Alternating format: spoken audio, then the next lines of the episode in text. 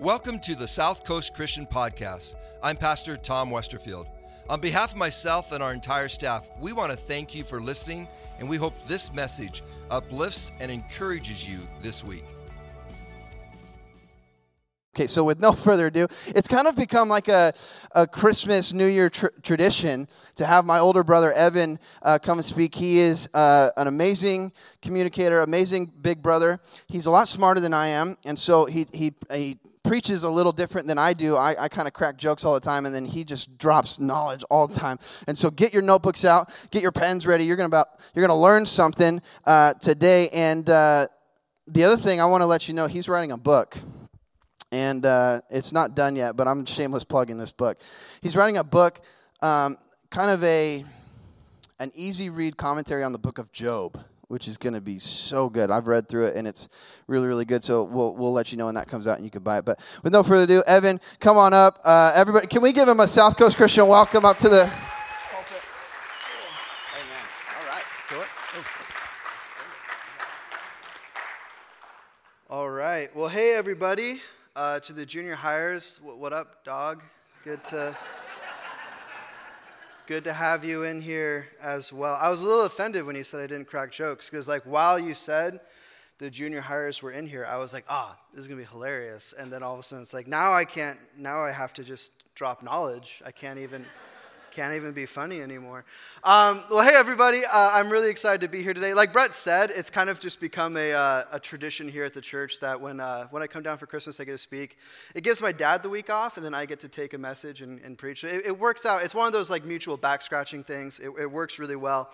Um, but I also think it's, it's, a, it's a fun time to get to preach. Um, if you've been in church world a lot, this Sunday or the Sunday, I should say, between Christmas and New Year's is always called Youth Pastor Sunday because it's like the Sunday that the youth pastor gets up and speaks. But I think it's, um, I think it's a really excellent time to reorient ourselves going into the new year. I think that it's, it's more than appropriate to be thinking about, like we were talking about, going into a season of fasting. It's a season of New, Year res- new Year's resolutions. And I think for us today, the, the goal of this message is really well, how can we shift our perspective a little bit going into this new year? What are some things that we need to be thinking about it? So I'm, I'm going to pray, and then we'll just go ahead and jump right in. Father, I just thank you so much that uh, in the midst of everything going on in our world, that we can still gather together, that we can worship you the way that you deserve to be worshiped, and that we can learn more about you. I pray that today, as I speak, that they would be your words and not mine. Um, I pray that there wouldn't be a hint of pride, but that you would just use me to communicate your truth, um, and that all of our hearts would be open to whatever it is that you would have to say. In Jesus' name, amen. All right, this is a weird question, but how many of you growing up remember having like a rival? Or is that just me? A couple? Okay, so this might just, that the last time I spoke this message, there wasn't many hands either. So this might just be a me thing. But um, when I was eight years old in third grade, I had, I had a rival. He's probably the only rival that I really remember having in my life. And, and I think about it now because we're the same age, right? So he's 29. Um, and he's probably, I mean, I don't, I don't talk to him because, I mean, he was my rival. Um, but he's probably like a great guy. Like, he's probably an upstanding citizen. I'm sure if I like went and Facebook stalked him, he'd have a wife and kids and his life would be going great. Um, but, but eight year old me was absolutely convinced that this kid had come into my life just to bring everything that I had worked hard for crashing down. And so, it, it was, you know, we, we didn't get along. We didn't vibe very well. And so I, I have this memory of we were upstairs in the school cafeteria. Um, at the time, it was actually a church, the church had a school inside of it, so we did both. And he came and he sat down at my table and he just accosted me with foul language, like uh, you know, obscene language that I wouldn't even repeat for you here today. Um, well, I will. I will. He said he told me to shut up. And so and that might not sound like a big deal, but when I was a kid, we, Brett will remember this well, we had a list of, of bad words. And if we, ever, uh, if we ever uttered any of these bad words in the presence of our parents, we would be reminded what soap tastes like. And so it would be, you know, there's like the standard bad words that even today, like as an adult, you know, I, I try not to say, or like if I hear someone say it, you know, you're kind of like, oh, hey, It's a bad word. Um, but some, and then some of the words are a little bit more silly as adults, right? Like stupid would have been one of those. Like if I said stupid in front of my parents, they're like, whoa, you can't say that. Shut up, like I already said, it's one of them. Uh, like crap, another one. Like there's these kind of words that, you know, they're not pleasant words, but they're not words where even today, like I, I would necessarily worry if someone said those to me. But back then, oof, that was a bad word. And it's, it's kind of funny because you, you look back and think about it, but, but eight year old me, it, it it kind of clicked with me in that moment, and I realized, like, oh, got it. Okay, so this kid is, is a bad kid because he used a bad word. And I was informed by all of the adults in my life at the time that, you know, bad kids, they're bad influences. And so you don't hang out with bad influences. And so I decided at that moment that this kid was dead to me forever. Um, which makes me sound really bad. And I mean, that's, that's, a fair, that's a fair assessment. Even now, as I speak, I realize like I haven't talked to him since I was eight years old. So, man, that's not healthy. Um, but I've learned a lot in the 21 years since that story took place, as you would, as you would hope that you would. But I think a lot of times I still catch myself slipping into that mode of thinking. I think a lot of times we can all catch ourselves slipping into that mode of thinking. Like, how often, um, when someone wrongs us, do we have a tendency just to, to write them off? You even hear people bragging about it. It's interesting. I had a conversation with someone, and they talked about how, like, well, you know, like I have, um, I have a lot of loyalty, but once you cross a certain line, that's it. You're done. And it was weird to me because the person was basically bragging about like not being Christ-like, but it was this whole like, hey, like, all right, you do you.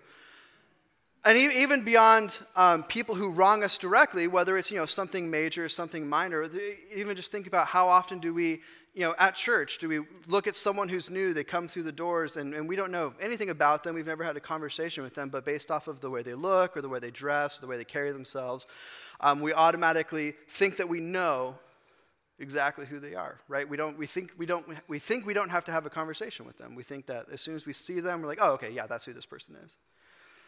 We do it a lot. And I think that one of the most important values that we can have as a church, and I mean capital C, like the global church, is being committed to, to reaching people wherever they are. And that's not, a, uh, that's not something you know, I just made up today. Like that this is a value that is taught all throughout Scripture. And so in Luke chapter 15, this is where we're going to camp out today. There's a famous story, we'll get to it, but as soon as I say, you'll know what we're talking about. But Jesus is sitting and he's eating with sinners and, and tax collectors.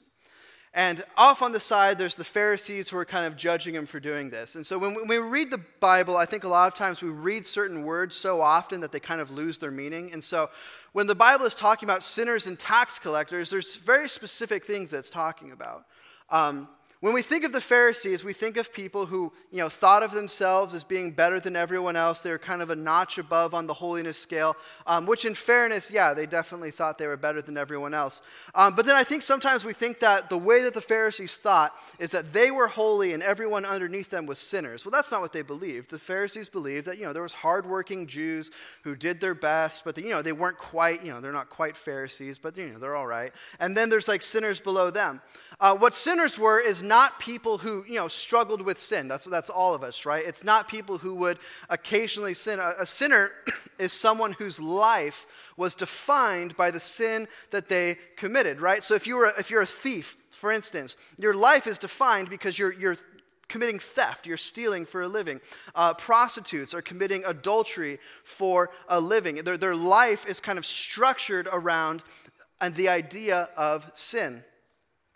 But he's not just eating with sinners, he's also eating with tax collectors. And I think when we say tax collector today, we get in mind, you know, our local IRS agent in a suit, which you know, not a fun guy to know, but not quite the same uh, level of what a tax collector was back then. A, a better word for, for tax collector could almost be um, traitor. And, and, and the idea is, of what's happening is Israel at this time, they don't rule themselves, they're ruled over by Rome.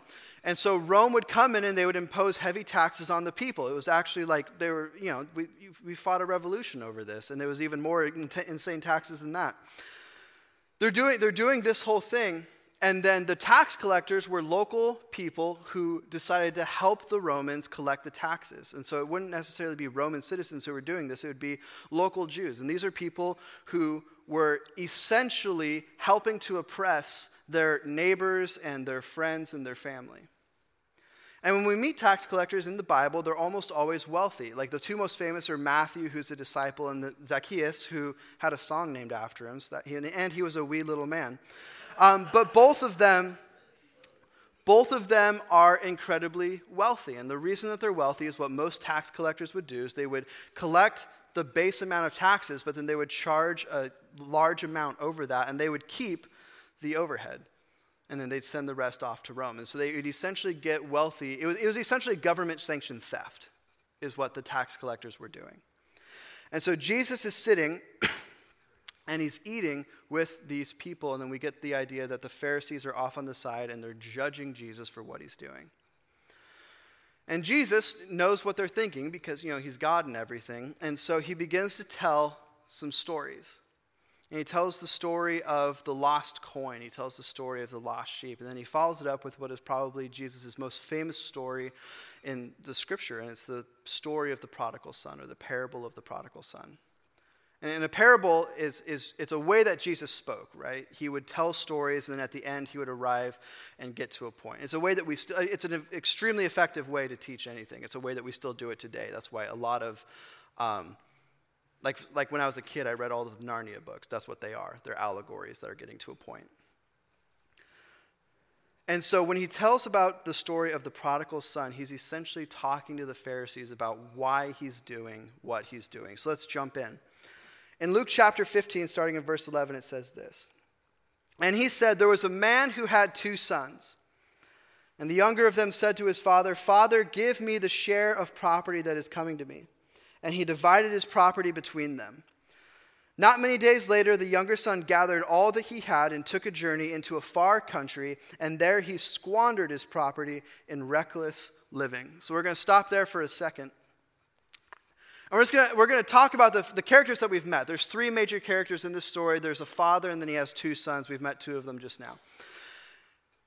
And what the son has done here is actually incredibly wicked. I think one of the mistakes that we make when we read the Bible is we're so familiar with stories. Like for those of us who have been in church all of our lives, we've heard the parable of the prodigal son a thousand times. We become so familiar with something that we just kind of read over and we skip it, um, and we don't really think about actually what happened there. Um, the, the, the prodigal son, the, the youngest son, is demanding the inheritance that his father has been saving up for, and he wants it now. Um, and it would be the, similar to, so for instance, I know that uh, my parents, they have plans in place that one day, hopefully a long way from now, um, one day when they're gone, they want to be able to provide, um, provide things for me and a little bit less for Brett and nothing for Brittany. And so just, just kidding. But they have, they have plans in place that one, one, day, when they're, one day when they're gone, um, that we'll be able to have an, an inheritance from them. But how, how wicked would it be if when um, Ashley and I are down here visiting for Christmas, I went up to my parents and was like, you know what, honestly, mom and dad, I'm just, uh, I'm just sick and tired of, of waiting for you to die. Um, so I would just like, I would just like my money right now. And it, A, it's a really awkward thing to ask, but B, it also shows um, that in, in my mind, um, my parents are mostly just kind of a thing that gives me money. It shows that I don't care about the relationship. It shows that that is the main thing that I want out of my parents. And that's what the son is showing here. He's showing that the main thing that he's seeing from his father is just like, yeah, you can give me stuff and that's great.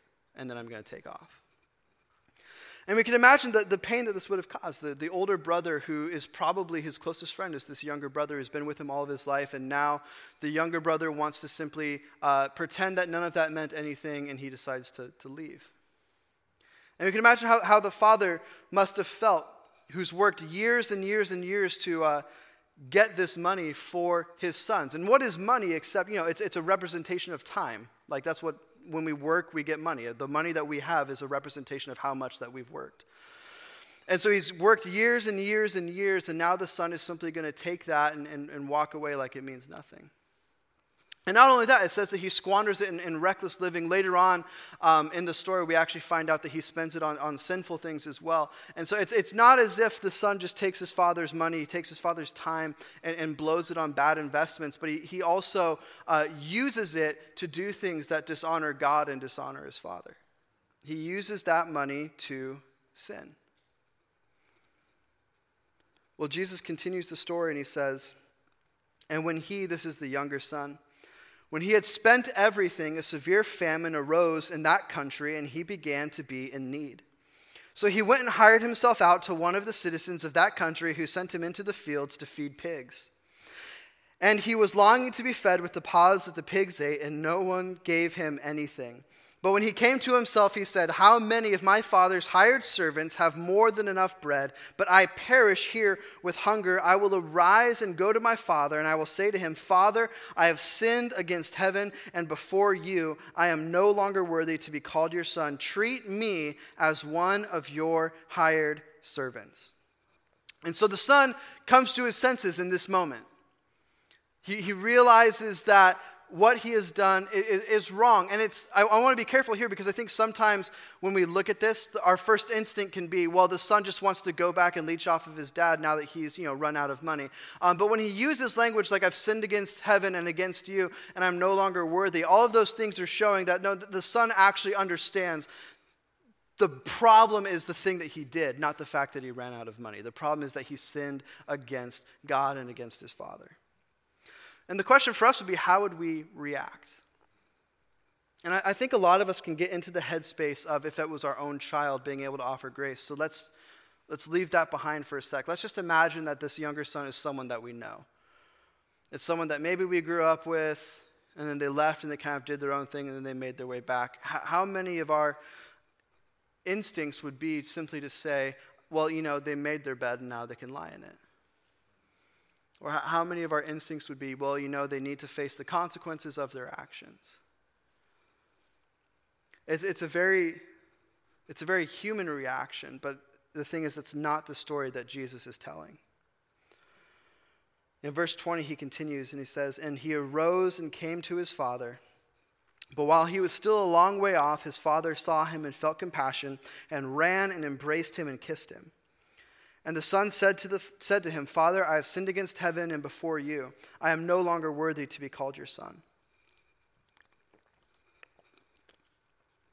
But the father said to his servants, Bring quickly the best robe and put it on him, and put a ring on his hand and shoes on his feet. And bring the fatted calf and kill it, and let us eat and celebrate. For this my son was dead and is alive again. He was lost and is found, and they began to celebrate. Now his older son was in the field, and he came and drew near to the house. He heard music and dancing. And he called to one of the servants and asked what these things meant.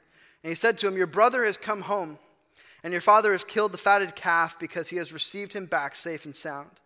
But he was angry and refused to go in. His father came out and entreated him. But he, asked, he answered his father, Look, these many years have I served you, and I never disobeyed your command, yet you never gave me a young goat that I might celebrate with my friends. And when this son of yours came, who has devoured your property with prostitutes, you killed the fatted calf for him. It was fitting to celebrate and be glad, for this your brother was dead and is alive. He was lost and is found. And so, see, the father drops everything to accept the true repentance of his son. And we can imagine Jesus talking to the Pharisees, because remember, he's sitting, he's eating with tax collectors, he's eating with sinners. The Pharisees are off on the side saying, okay, surely this is not the Messiah, this person who would go and associate with the bottom of the barrel. And it's as if Jesus is shouting at them, like, you know, don't you get it? Like when, when I'm eating with sinners and, and, tax collectors. I'm not seeing the bottom of the barrel. I'm not seeing sinners. I'm not seeing people who should be shunned. I'm seeing people who were dead, but, but now they're alive. Like I'm seeing people who were lost, but now they're found. It, it, when the father says at the end, This, my son, this, your brother, was dead, but now is alive, he's trying to, to kind of ram it into the older brother's skull. Like, don't, don't you understand? This isn't about getting what he deserves. It's, it's about being happy that he was dead and now he's alive, that he was lost and now he's found. I think so often when we read the story of the prodigal son, we, we come away thinking that the failure of the Pharisees is that they're the older brother and, and they can't, the, the sinners and the tax collectors of the prodigal son and the Pharisees can't welcome them back in. Um, but I, I, would actually argue that the, the failure of the Pharisees is that they don't understand what character they are in the story. So we have this dividing line that we use for Christians sometimes. And there's some Christians, you know, they're the prodigals. They're the ones that they go out and maybe they grew up in church a little bit, maybe they didn't, but then they went out and they sowed their wild oats and they left the church for a long time, and then they come back. And then we, as the older brother Christians, you know, we just need to find it in our hearts to be able to bring them back in. Uh, but, you know, we're the older brother Christians. We've always served God, we've never left his side. Um, we've been the good, faithful big brother, and the prodigal sons are going to come back as well. But, he, but here's the thing um, the story of the older brother, that's not any of our stories. Like, none, none of our stories is that we've just been faithful servants of the Lord our whole lives. And it reminds me of um, Peter, who, of, of the 12 disciples, he probably has the most public failure of any of them. Except Judas, but we won't count, we won't count Judas. Of the, you know, of the good guy disciples, Peter has the, the most public failing. But remember, when, when Jesus is being led out to be crucified,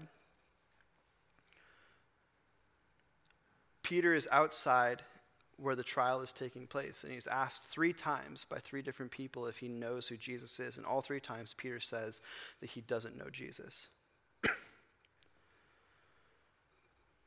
when Jesus is on the cross and in enduring physical and spiritual and emotional pain that most of us can't even imagine, when, when he needed his friends there the most, Peter was hiding because he was afraid. After Jesus had spent three years pouring his life into Peter, after he had called him out of complete obscurity as a fisherman in, by the Sea of Galilee and made him one of the right hand men of the Messiah of God in the flesh.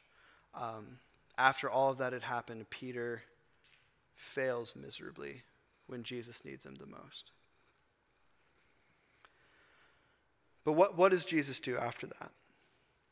And I, I, often say that two of the most beautiful passages of the Bible, they're, they're both written by John and they're both in chapters 21 of their books. And in Revelation chapter 21, we get this really beautiful picture of what um, the new heaven and new earth will be like and what eternity with God will be like. And then in John chapter 21, we get this incredible picture of the grace and the mercy that Jesus gives us every day. And after Jesus' resurrection, a lot of the disciples they go back to the only life that they had known. They actually go back to being fishermen in the sea of galilee. And i, I imagine that this isn't explicitly stated but i imagine that for peter um, he kind of thinks that his time with jesus is, is over and it's done now. And he had, he had failed but you know he'll always have the memory that he helped God in the flesh, that he helped the Messiah spread the good news of the gospel. And, and, but now that torch was going to be passed on to more qualified, more deserving men who were going to take it even further. Peter had done his part, um, but he had failed, and now it was time for him just to go home. And so Peter, John, and a few of the other disciples are fishing out in the Sea of Galilee. They're there all night and they can't catch any fish. And in the morning, there's a stranger who appears on the beach and he tells them to throw their nets off the other side, which, if you've ever been fishing, you know that that doesn't really make a difference. But if you're, if you're coming up empty, casting on the other side isn't gonna, it's not going to help you. But they do it. They, they throw down the nets. And then as they pull up the nets, it says that there's so many fish that the nets begin to break apart. And if this is sounding familiar to you, good, it should. Um, and then it's at that moment that John realizes who it is, and he exclaims that it is the Lord. And the Bible tells us that uh, Peter is so excited that he actually just jumps right back into the water and he swims all the way to shore. He, he can't even wait for the boat to sail back. And after the rest of the disciples arrive, they sit and they eat breakfast, and then we get this conversation that happens between Jesus and Peter. And this is in John chapter 21, starting in verse 15, it says, And when they had finished breakfast, Jesus said to Simon Peter, Simon, son of John, do you love me more than these? He said to him, Yes, Lord, you know that I love you. He said to him, Feed my lambs. He said to him a second time, Simon, son of John, do you love me? He said to him, Yes, Lord, you know that I love you. And he said to him, Tend my sheep. He said to him a third time, Simon, son of John, do you love me? Peter was grieved because he said to him a third time, Do you love me? And he said to him, Lord, you know everything. You know that I love you. And Jesus said to him, Feed my sheep. Truly, truly, I say to you, when you were young, you used to dress yourself and walk wherever you wanted, but when you are old, you will stretch out your hands, and another will dress you and carry you where you do not want to go. This he said to show by what kind of death he was to glorify God. And after saying this, he said to him, Follow me. See, Jesus forgives Peter. And it, I, I love this passage so much because it, none, nothing in it is an accident, right? Like Jesus goes through and he recreates the very moment that Peter was first called into ministry. Like, remember, the, the, when Peter is called to be a disciple, he's out fishing all night. He can't catch anything. Jesus tells him to drop the net off the other side. He does. The nets are starting to break. John and uh, James have to come over and help out. They get all the fish, and it's at that moment that Peter realizes, okay, there's something about this man. And when, and when Jesus tells him, drop everything, follow me, Peter doesn't hesitate, and he does it. And, and now Jesus is recreating the exact same scene to call Peter one more time. He's calling him again into a new ministry. Even after his failure, Jesus is saying, No, no, no, you're not done yet. And that's the whole reason why it's kind of a weird addendum at the very end of the passage. And then Jesus tells Peter how he's going to die. Like for us, it's a really morbid thing to do. Um, but what Jesus is communicating there is that you're not done. He's saying, like, no, like, you, you are going to serve me. You are going to have this role until the day that you die. Where, where Peter thought that he had lost purpose, Jesus is letting him know that no, that you are never going to lose your purpose. This is what you are going to do. And I love that Jesus asks Peter three times to affirm his love. And it's as if every single time that Peter tells Jesus that he loves him, that Jesus wipes away one of the denials. And then when he gets to the third time, it says that Peter's heart is grieved. And he says, Lord, you know everything. You know that I love you. It's as if Jesus wipes away that final denial and says, okay, then we're not going to bring this up ever again. And then he calls Peter back into ministry. Like Peter, for that moment, we would never think of Peter as necessarily being a prodigal, but in that moment he was. He had drifted far. And Jesus brought him back. And if there's, if there's two things for us to remember today as, as we're getting ready to wrap up, it's, it's simply this. Number, number one, um, we are the prodigal son.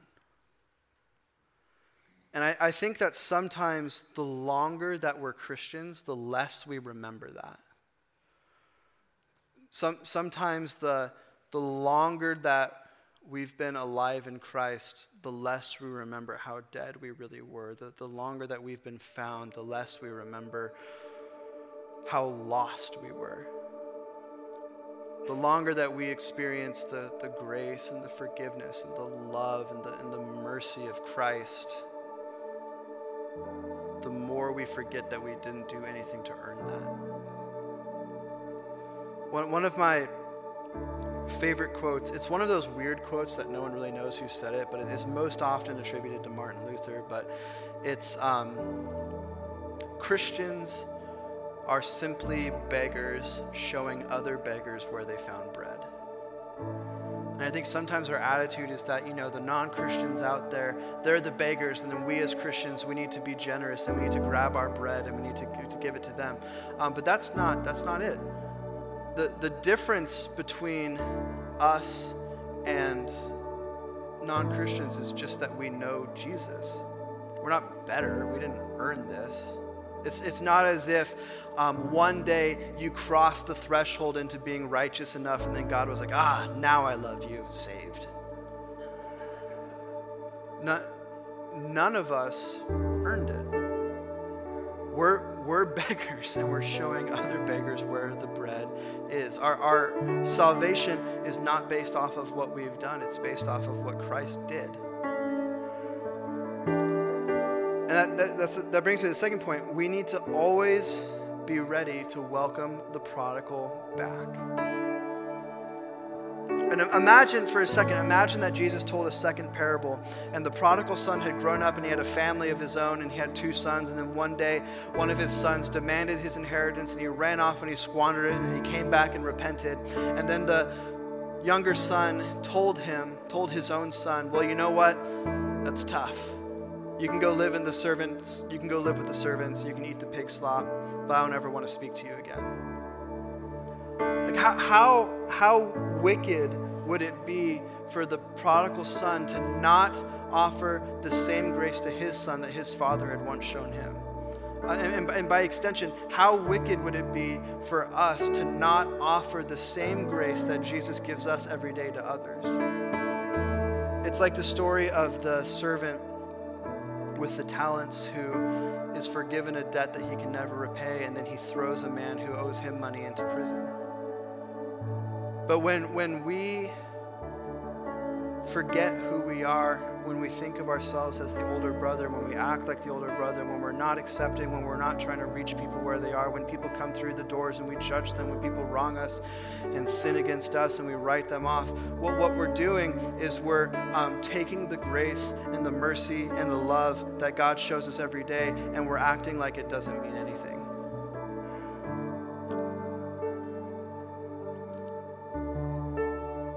See, the idea of prodigals coming home isn't a, it's not a cool story about some people in the church. It's all of our stories. And yeah, some of our failures aren't as public as other people. Some people are very publicly uh, sinful and then they very publicly come back. Other others of us, maybe our period of being prodigal um, wasn't nearly that much, but we all have periods of that. We all have periods where we wander away. We all have periods where we're, where we're far away from God. And every single one of us has had that moment where we were far and God loved us and He brought us back. And I, I think another thing for us too is for so many, in a, so many of us, our stories are waiting on people that we love to come back as well. And so I'd encourage us as a church, like, let's remember who we are. Let's always be welcome, always be ready to welcome people back. But let's also always be praying for those of us where we know people who are far away from God. Let's be praying that they come back as well. Let's pray. Father, I thank you so much for the grace and the love mercy that you show us every day. And I pray that we would never lose our perspective of that. I pray that it would never be cheap. And I pray that as we reflect on the truth of your salvation, on the truth of where you came from, where our salvation comes from, I pray that we would always be ready to offer that to someone else. I pray that when the world sees sinners and tax collectors, that we would see them through your eyes and we would see people who are lost and can be found. Pray that you would help us to always keep that in mind. In Jesus' name. Amen. Thanks for listening to the South Coast Christian Podcast. We appreciate those who give on a regular basis to South Coast because through your giving, we are able to provide these resources. For more information about South Coast, including service times and ways to give, please visit southcoastchristian.com. And if you haven't already, please subscribe to this podcast. Thanks again, and may this week be filled with new opportunities where you can receive and share God's love.